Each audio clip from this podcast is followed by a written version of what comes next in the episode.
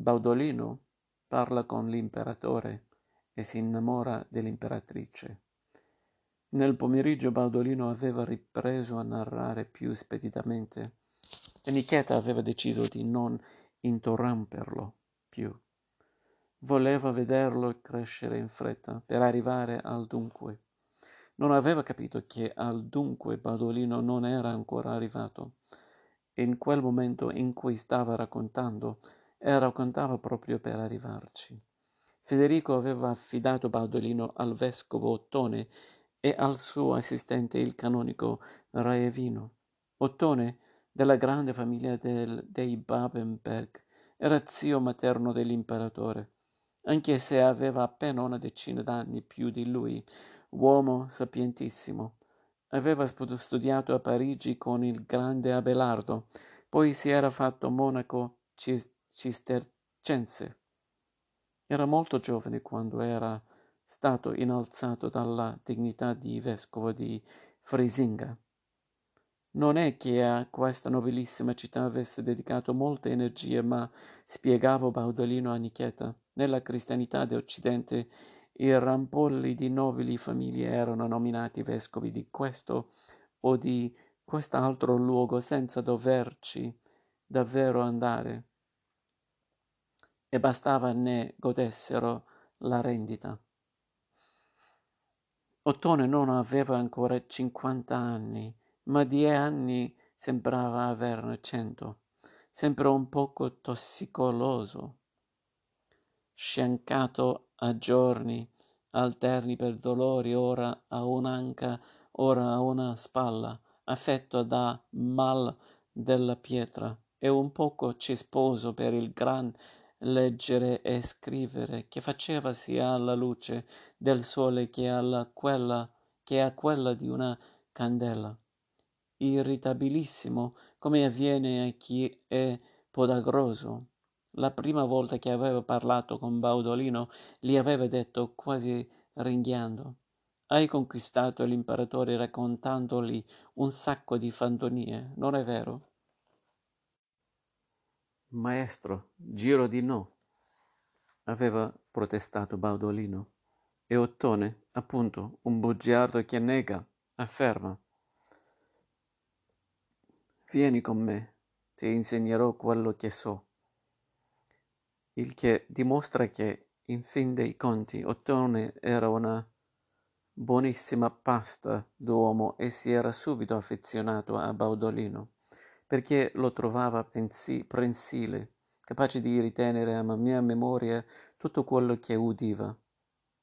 Ma si era accorto che Baudolino non solo proclamava a gran voce quello che aveva imparato, ma anche quello che si era inventato.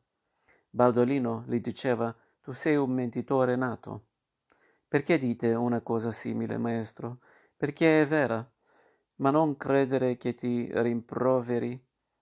Se tu vuoi diventare uomo di lettere e scrivere magari un giorno delle storie, devi anche mentire e inventare delle storie, altrimenti la tua storia diventerebbe monotona, ma dovrai farlo con moderazione. Il mondo condanna i bugiardi che non fanno altro che mentire, anche sulle cose infime, e premia i poeti che mentono soltanto sulle cose grandissime. Baudolino traeva profitto da queste lezioni del suo maestro e quando fosse bugiardo anche lui lo aveva capito a poco a poco, vedendo come si contraddiceva passando dalla cronica sive storia de duabus civitatibus alla gesta Federici, per cui aveva deciso che se voleva diventare un bugiardo perfetto, doveva ascoltare anche i discorsi altrui per vedere come la gente si persuadeva a vicenda sull'una o sull'altra questione. Per esempio, sulle città delle bombardie aveva assistito a diversi dialoghi tra l'imperatore e Otone. Ma come si può essere così barbari? Non per niente i loro re portavano un tempo una corona di ferro. Si indignava Federico. Nessuno ha mai insegnato loro che si deve rispetto all'imperatore. Badolino, ti rendi conto? Esercitano i regalia. E cosa sono questi regalioli? mio buon padre. Tutti si mettevano a ridere, e Ottone ancora di più, perché conosceva ancora il latino dei tempi andati, quello buono, che sapeva che il ragagliolus è un uccellino. Regalia, regalia, iura regalia, Baudolino testa di legno, gridava Federico. Sono i diritti che spettano a me, come nominare i magistrati, riscuotere le imposte sulle strade pubbliche, sui mercati e sui fiumi navigabili e il diritto di batter moneta. E poi, e poi, e poi cos'altro, Rainaldo? E gli utili derivanti da multe e condanne, dall'appropriazione dei patrimoni senza erede legittimo o da confisca per attività criminali o per aver contratto nozze incestuose e le quote dei proventi di miniere, saline e preschiere, le percentuali di tesori scavati in luogo pubblico, continuava Rainaldo di Dassel. Chiedi lì a poco sarebbe stato nominato cancelliere e dunque la seconda persona dell'impero. Ecco, e queste città si sono appropriate di tutti i miei diritti, ma non hanno il senso del giusto e del buono. Quale demone gli ha offuscato la mente e tal segno? Nipote e imperatore mio, interloquava Ottone, tu però stai pensando a Milano, a Pavia e a Genova come se fossero Ulma o Augusta. Le città di Germania sono nate per volere di un principe, e nel principe si riconoscono sin dall'inizio, ma per queste città è diverso. Sono sorte mentre gli imperatori germanici erano in altre faccende affaccendati e sono cresciute avvantaggiosi dell'assenza dei loro principi. Quando tu parli agli abitanti dei podestà che vorresti imporli, essi avvertono questa protestatis insolentiam come un gioco insostenibile e si fan governare da consoli e essi stessi eleggono e non gli piace sentire la protezione del principe e partecipare della dignità e della gloria di un impero?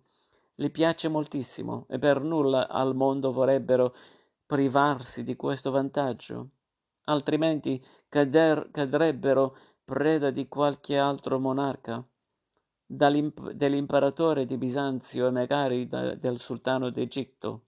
Ma perché il principe se ne stia lontano? Tu vivi attorniato dai tuoi nobili. Forse non ti rendi conto che in questa città i rapporti sono diversi. Essi non riconoscono i grandi vassalli signori dei campi e delle foreste, perché anche campi e foreste appartengono alla città, salvo forse per le terre del Marchione del Monferrato e di pochi altri. Guarda che nelle città giovani che praticano le altre meccaniche e che alla tua corte non potrebbero mai mettere piede, amministrano, comandano e talora sono elevati alla dignità di cavaliere. Dunque il mondo va alla rovescia, gridava l'imperatore. Ma buon padre, alzava allora il dito Baudolino, ma tu mi stai trattando come se fossi una, uno della tua famiglia. Eppure ieri vivevo tra lo strame. E allora? E allora se voglio, io a te ti faccio anche duca, perché io sono l'imperatore e posso nobilitare chiunque per mio decreto. Ma questo non vuole dire che chiunque possa nobilitarsi da solo. Coloro non comprendono che se il mondo va alla rovescia anche loro corrono verso la loro rovina?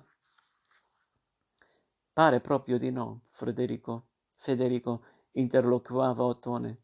Queste città, con il loro modo di governarsi, sono ormai il luogo da dove passa ogni ricchezza. I mercanti vi conge- convengono da ogni dove, e le loro mura sono più belle e più solide di quelle di tanti castelli. Con chi stai, zio? urlava l'imperatore.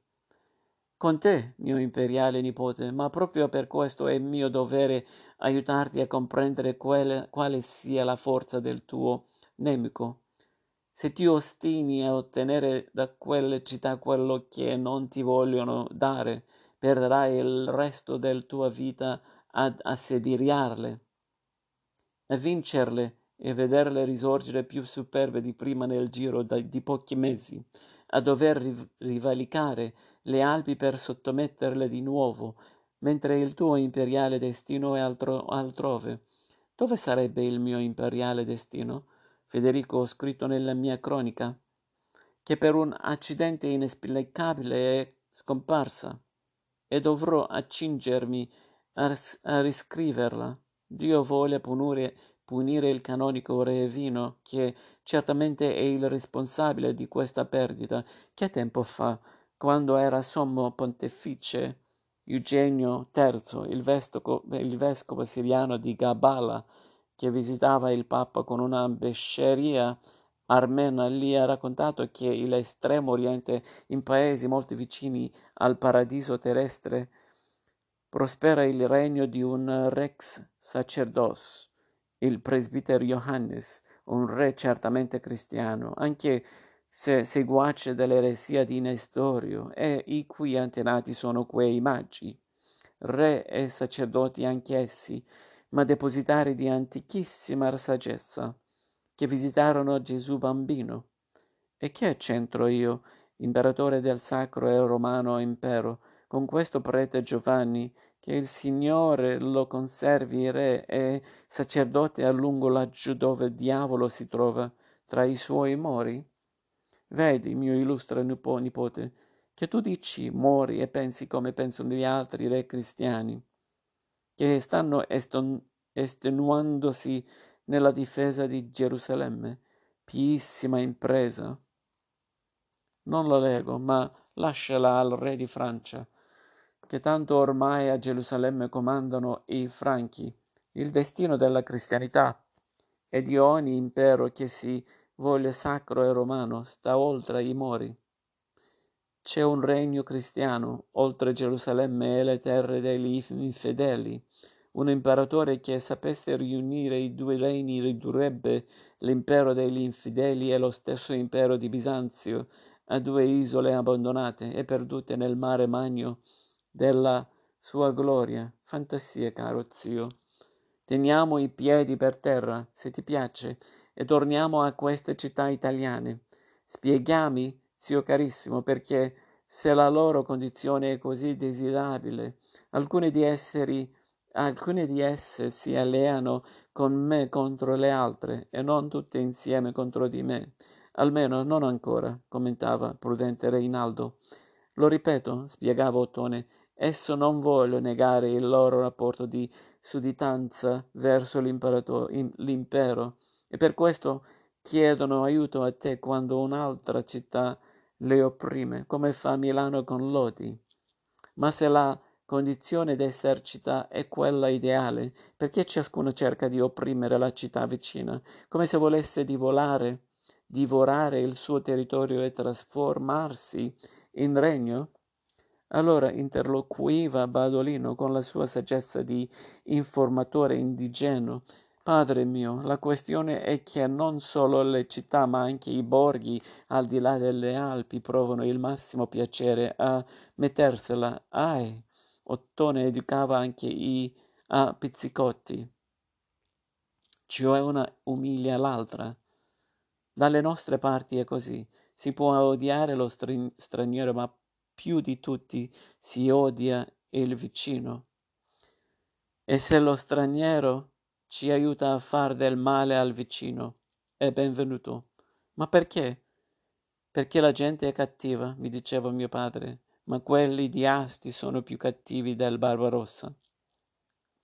E chi è il Barbarossa? si infuriava Federico imperatore.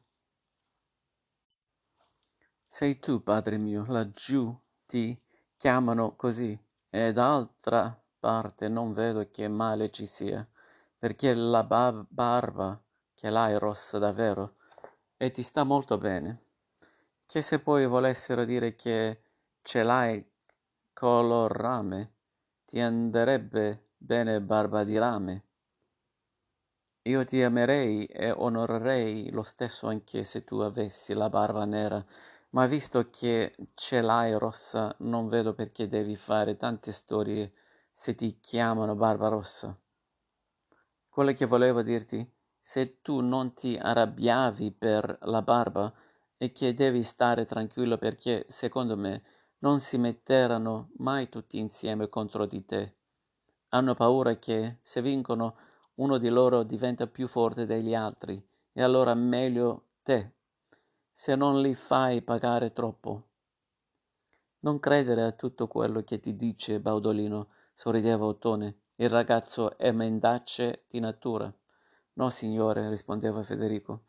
Sulle cose d'Italia dice di solito cose giustissime.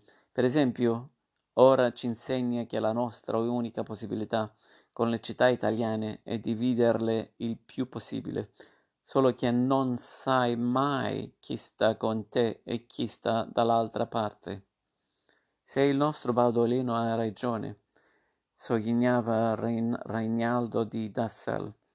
Se stiano con te o contro di te non dipende da te, ma dalla città a cui vogliono fare male in quel momento.